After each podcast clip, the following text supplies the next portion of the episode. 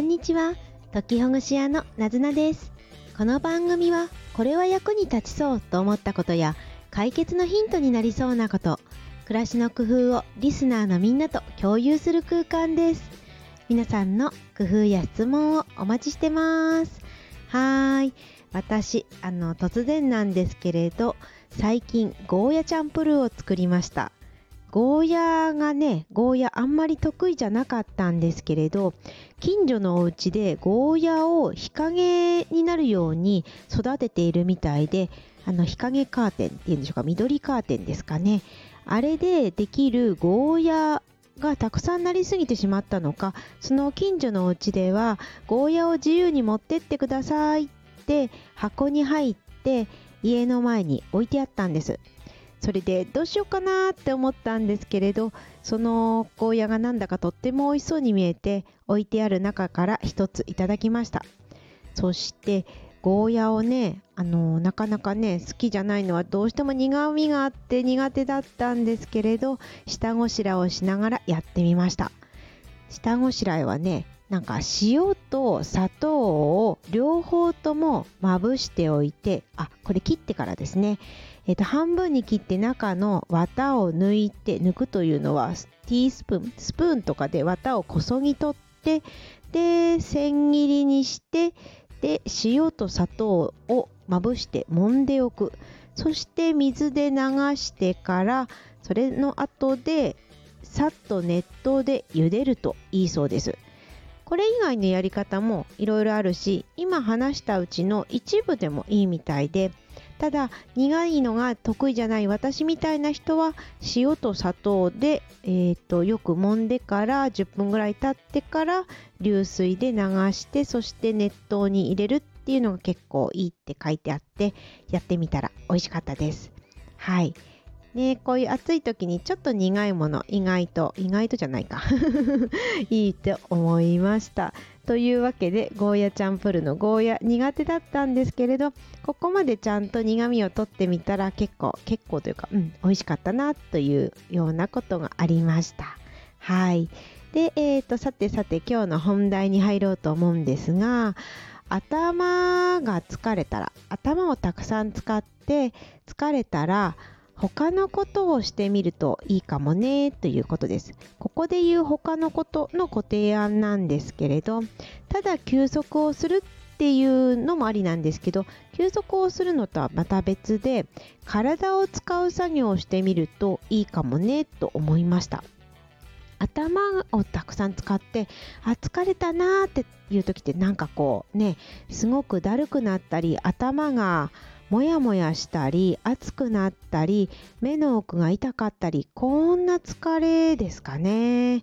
でずっと座ってたらちょっと歩き回りたいなとかあーちょっとスマートフォン見たいなとか飲み物飲みたいなとか甘いもの食べたいななんていうのが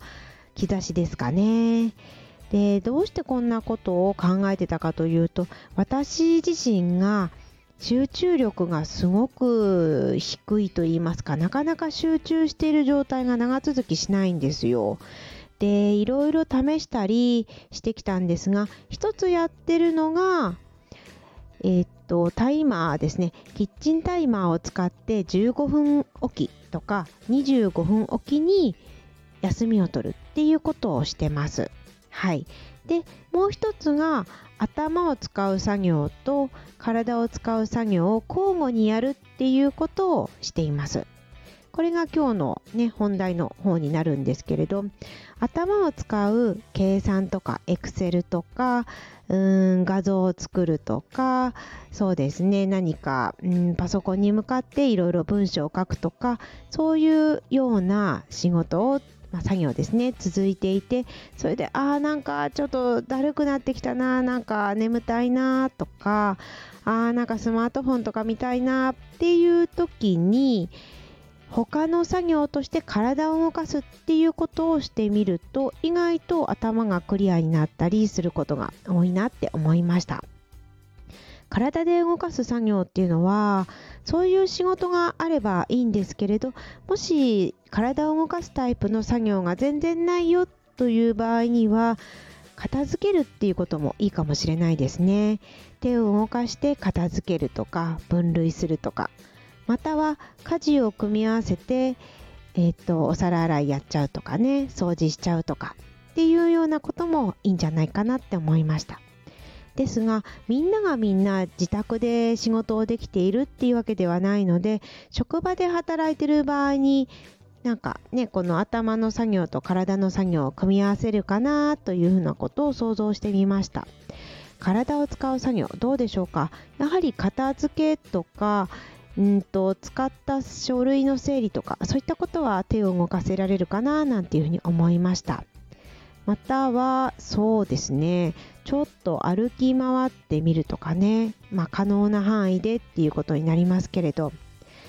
そうですね。それと、まあ、本当に体を使えるようなタイプの作業をいつも見つけておいてそれをちょっと疲れたような時間帯に挟み込んでみるとか、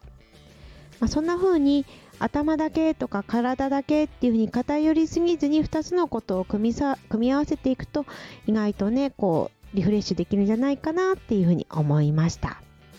で今私がこんな風なことがあるかもしれませんよねっていう頭の作業の項目と体の作業の項目を挙げてみたんですけれどそれぞれ皆さんがいつも行ってるような作業だったり家のことだったりの中でどんなことをしてるのかっていう項目を挙げてみるといいんじゃないかなって思います。意外とこれは体使うなっていうこと。あこれは頭使ってるなっていうことがバラバラに分かれてるんじゃないかなって思いました。家で家事をしてる人だったら体を動かす家事の途中になんか家計簿をねまとめるとか事務作業をするとかどこかに提出するものを全部書いちゃうとか